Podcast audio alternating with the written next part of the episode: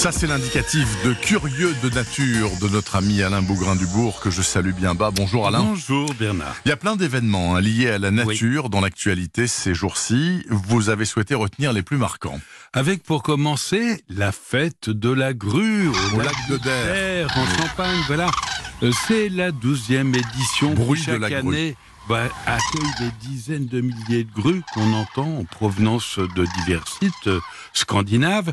Euh, certains grands oiseaux stationnent, il y en a plus de 100 000 en France. D'autres, Bernard, peuvent traverser le pays en une seule journée. Il était normal que ce spectacle magnifique euh, génère une fête qui permet des observations, un salon bio, des conférences, etc. Pour en savoir davantage, on contacte la LPO. Qui est, je crois, votre association, Ouais, me semble-t-il, hein, la Ligue pour la protection des oiseaux. Ouais. Et mon association à moi, c'est Noé. Et vous avez le bon goût, Alain N'est-ce Bougrain-Dubourg, Ben de lui faire un peu de pub parce que vendredi oui. prochain, mon association à moi, Noé, organise un congrès au Sénat, c'est pas rien tout de Ouais. même, hein, sur le bilan de la loi Labbé. Rappelons euh, à quoi correspond cette loi? Ah ben, c'est une loi fondamentale car elle interdit aux collectivités d'utiliser des produits phytosanitaires, en clair des pesticides, euh, pour l'entretien des espaces verts, des promenades, des voiries, etc., depuis 2017. Alors, trois ans après cette décision, il s'agit donc de faire un premier bilan en tenant compte du fait que depuis un an, les jardiniers amateurs ne peuvent plus utiliser aussi ces produits. Le projet de ce colloque vise également à étendre la loi à l'ensemble des zones non agricoles telles que les terrains de sport, les forêts, les cimetières, etc.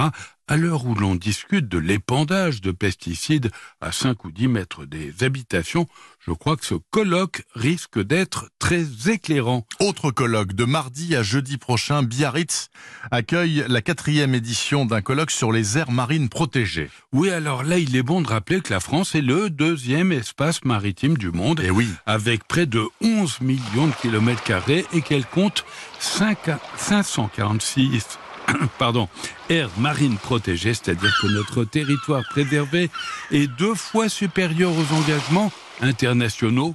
On peut donc faire cocorico pour une fois. Euh, c'est d'autant plus remarquable que 10% des récifs coralliens et 20% des atolls de la planète sont localisés dans les eaux françaises. Ce colloque permettra donc de définir la politique française pour les dix années à venir et s'adressera également au grand public avec de nombreuses conférences, des, des expositions, des tables rondes, etc. allez, encore une petite, euh, une petite information. Andy Chien, Andy comme handicap, hein. Andy Oui. Chien fête aujourd'hui son 30e anniversaire. Et à cette occasion, l'association remettra cet après-midi à l'hôtel de ville les chiens éduqués pour aider les personnes en fauteuil roulant, mais pas seulement, car certains chiens accompagnent les personnes épileptiques.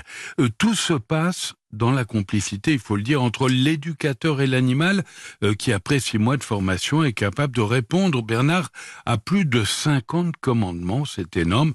On rappelle que les chiots de deux mois sont sélectionnés, après ils sont confiés à une famille d'accueil tout à fait admirable jusqu'à 18 mois. Ensuite, ben ensuite c'est l'école de formation jusqu'à 24 mois et enfin la remise à un handicapé s'il y a complicité entre lui et l'animal.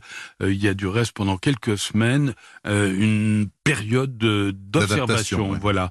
Et tout ça coûte cher, très cher, 15 000 euros. Et plus de 2200 chiens ont pourtant été remis gratuitement à des handicapés depuis la création de l'association Handi Chiens. Et en général, euh, ce sont des chiens de quelle race? Ce sont des Golden Retrievers oui, comme pour le les chiens plus aveugles? souvent, voilà. En Ouais, général, ouais, des Golden. Merci beaucoup Alain Bougrain-Dubourg. Je vous souhaite une excellente euh, semaine animalière Merci, auprès de la biodiversité. Merci infiniment.